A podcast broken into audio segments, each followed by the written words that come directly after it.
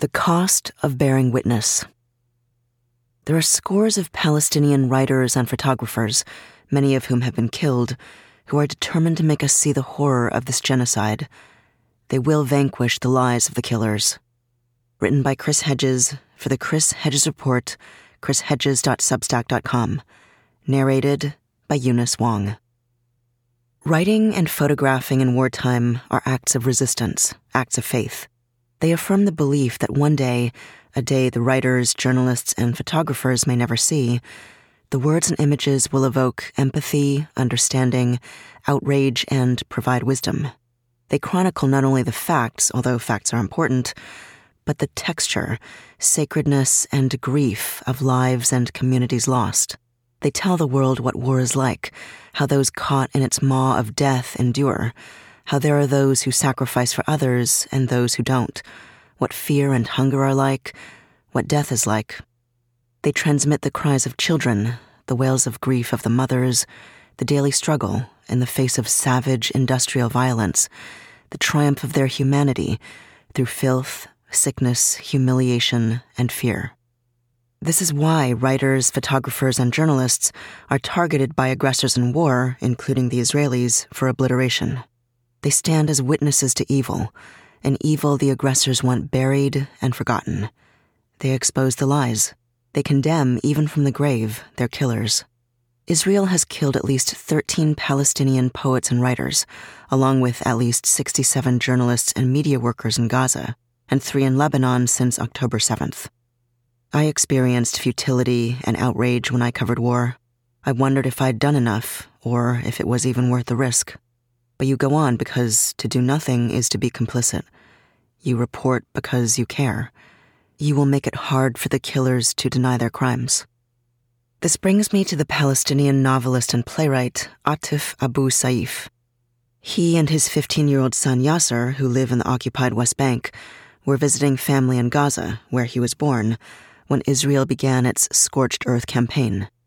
Atef is no stranger to the violence of the Israeli occupiers. He was 2 months old during the 1973 war, and writes, "I've been living through wars ever since. Just as life is a pause between two deaths, Palestine, as a place and as an idea, is a timeout in the middle of many wars." During Operation Cast Lead, the 2008-2009 Israel assault on Gaza, Atef sheltered in the corridor of his Gaza family home for 22 nights with his wife Hannah and 2 children, while Israel bombed and shelled. His book, The Drone Eats With Me, Diaries from a City Under Fire, is an account of Operation Protective Edge, the 2014 Israeli assault on Gaza that killed 1,523 Palestinian civilians, including 519 children. Memories of war can be strangely positive, because to have them at all means you must have survived, he notes sardonically.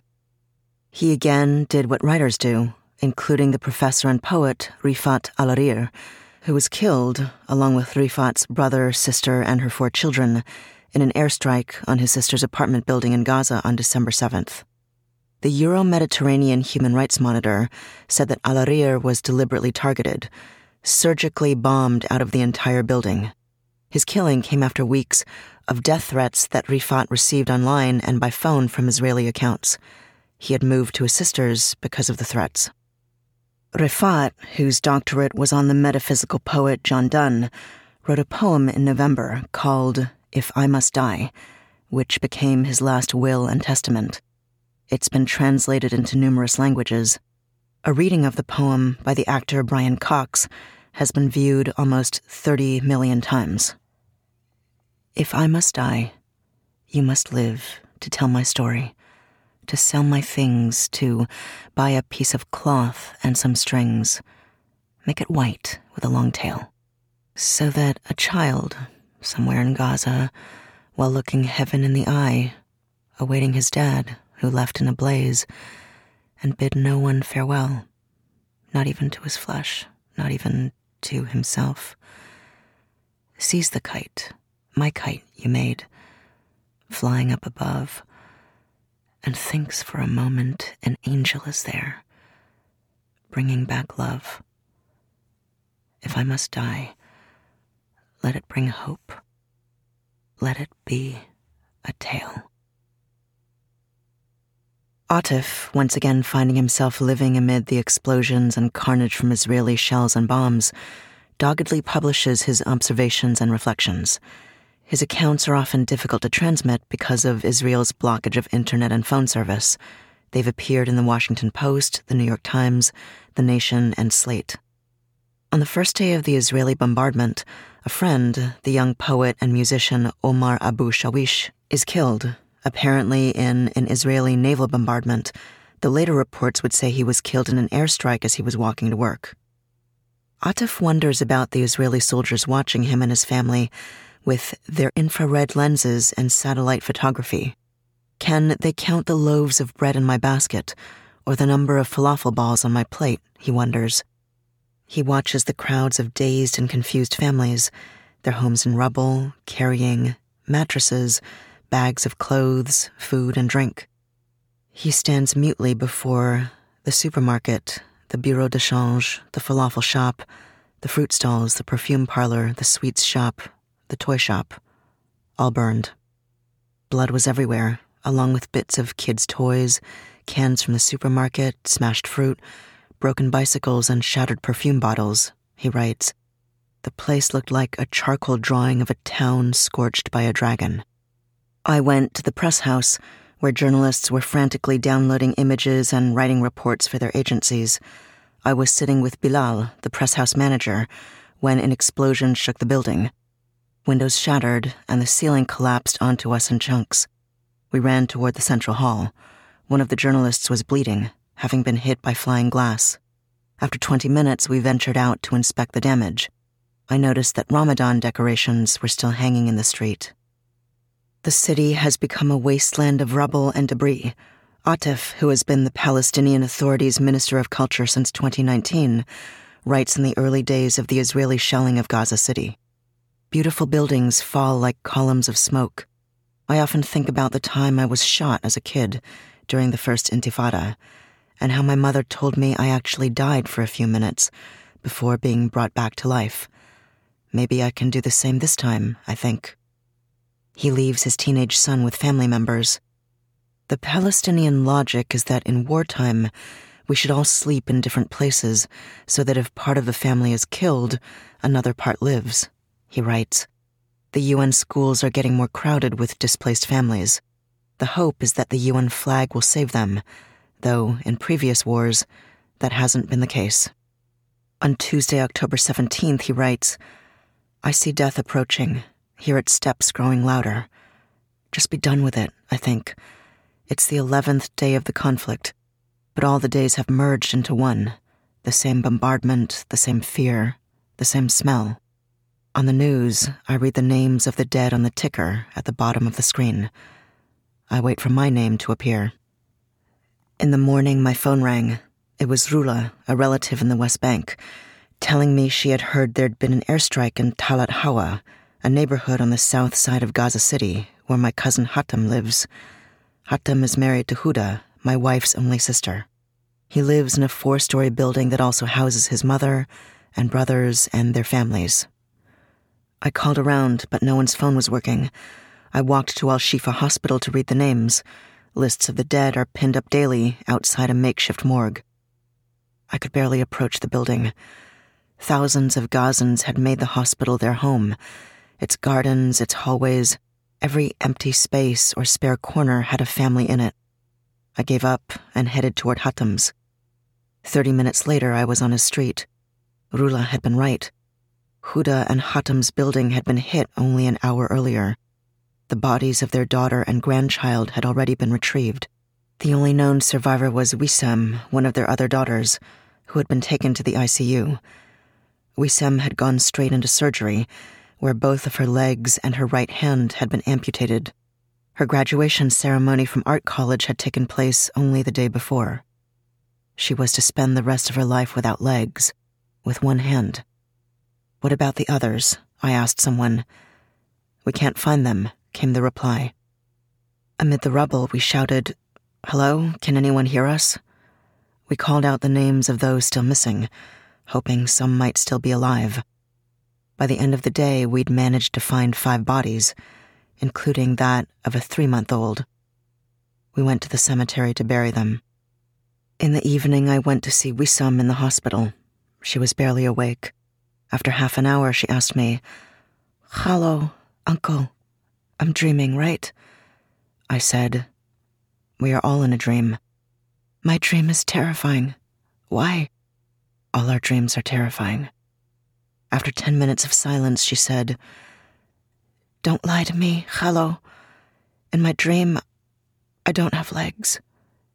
It's true, isn't it? I have no legs. But you said it's a dream." "I don't like this dream, Hello." I had to leave. For a long 10 minutes, I cried and cried. Overwhelmed by the horrors of the past few days, I walked out of the hospital and found myself wandering the streets. I thought idly, we could turn this city into a film set for war movies, Second World War films and end-of-the-world movies.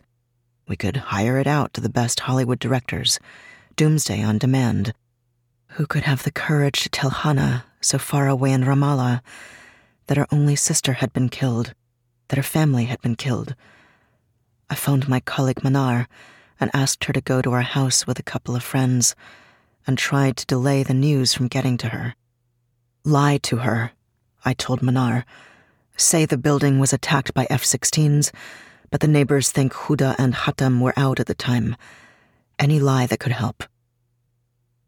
Leaflets in Arabic dropped by Israeli helicopters float down from the sky. They announce that anyone who remains north of the Wadi waterway will be considered a partner to terrorism. Meaning, Atef writes, the Israelis can shoot on sight. The electricity is cut. Food, fuel, and water begin to run out. The wounded are operated on without anesthesia. There are no painkillers or sedatives. He visits his niece Wissam, racked with pain, in Al Shifa Hospital, who asks him for a lethal injection. She says Allah will forgive her. "But he will not forgive me, Wissam." "I am going to ask him to, on your behalf," she says. After airstrikes, he joins the rescue teams. Under the cricket-like hum of drones we couldn't see in the sky, a line from T.S. Eliot, a heap of broken images, runs through his head. The injured and dead are transported on 3-wheeled bicycles or dragged along in carts by animals. We picked up pieces of mutilated bodies and gathered them on a blanket. You find a leg here, a hand there, while the rest looks like minced meat, he writes. In the past week, many Gazans have started writing their names on their hands and legs, in pen or permanent marker, so they can be identified when death comes. This might seem macabre, but it makes perfect sense. We want to be remembered. We want our stories to be told. We seek dignity. At the very least, our names will be on our graves. The smell of unretrieved bodies under the ruins of a house hit last week remains in the air. The more time passes, the stronger the smell. The scenes around him become surreal. On November 19th, day 44 of the assault, he writes, "A man rides a horse toward me, with the body of a dead teenager slung over the saddle in front. It seems it's his son, perhaps. It looks like a scene from a historical movie, only the horse is weak and barely able to move. He is back from no battle. He is no knight. His eyes are full of tears as he holds the little riding crop in one hand and the bridle in the other. I have an impulse to photograph him, but then feel suddenly sick at the idea. He salutes no one. He barely looks up. He is too consumed with his own loss. Most people are using the camp's old cemetery. It's the safest, and although it is technically long since full, they have started digging shallower graves and burying the new dead on top of the old, keeping families together, of course." On November 21st, after constant tank shelling, he decides to flee the Jabalia neighborhood in the north of Gaza for the south, with his son and mother-in-law, who is in a wheelchair.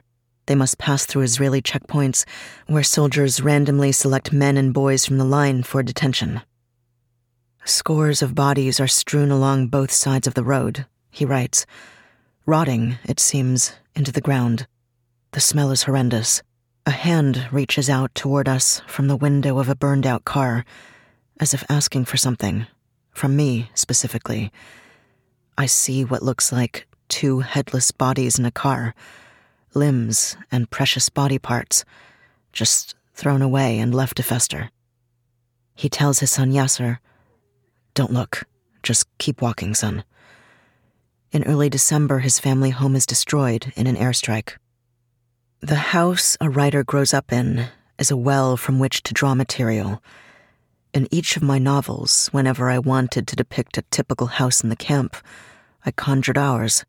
I'd move the furniture around a bit, change the name of the alley, but who was I kidding? It was always our house. All the houses in Jabalia are small. They're built randomly, haphazardly, and they're not made to last. These houses replace the tents that Palestinians like my grandmother Aisha lived in after the displacements of 1948. Those who built them always thought they'd soon be returning to the beautiful, spacious homes they'd left behind in the towns and villages of historic Palestine. That return never happened, despite our many rituals of hope, like safeguarding the key to the old family home. The future keeps betraying us, but the past is ours. Though I've lived in many cities around the world and visited many more, that tiny ramshackle abode was the only place I ever felt at home. He goes on.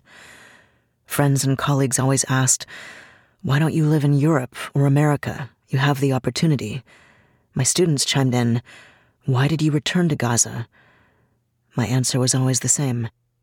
Because in Gaza, in an alleyway in the Saftawi neighborhood of Jabalia, there stands a little house that cannot be found anywhere else in the world. If on doomsday God were to ask me where I would like to be sent, I wouldn't hesitate in saying, home. Now, there is no home. Atef is now trapped in southern Gaza with his son. His niece was transferred to a hospital in Egypt. Israel continues to pound Gaza with over 20,000 dead and 50,000 wounded. Atef continues to write.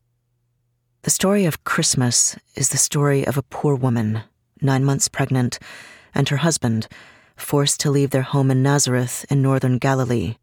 The occupying Roman power has demanded they register for the census 90 miles away in Bethlehem. When they arrive, there are no rooms. She gives birth in a stable.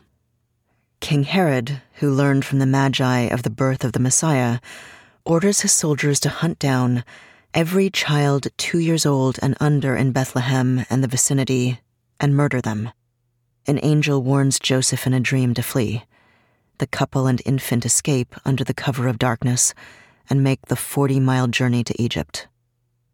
I was in a refugee camp in the early 1980s for Guatemalans who had fled the war into Honduras. The peasant farmers and their families, living in filth and mud, their villages and homes burned or abandoned, were decorating their tents with strips of colored paper to celebrate the massacre of the innocents. Why is this such an important day? I asked. It was on this day that Christ became a refugee, a farmer answered. The Christmas story was not written for the oppressors. It was written for the oppressed. We are called to protect the innocents.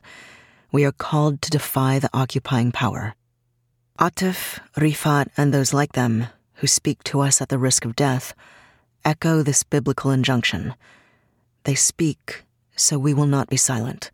They speak, so we will take these words and images and hold them up to the principalities of the world, the media, politicians, diplomats, universities, the wealthy and privileged, the weapons manufacturers, the Pentagon, and the Israel lobby groups, who are orchestrating the genocide in Gaza. The infant Christ is not lying today in straw, but a pile of broken concrete. Evil has not changed down the millennia. Neither has goodness. That was The Cost of Bearing Witness, written by Chris Hedges, narrated by Eunice Wong, .actor, a member of SAG-AFTRA and Actors' Equity. For the Chris Hedges Report, chrishedges.substack.com.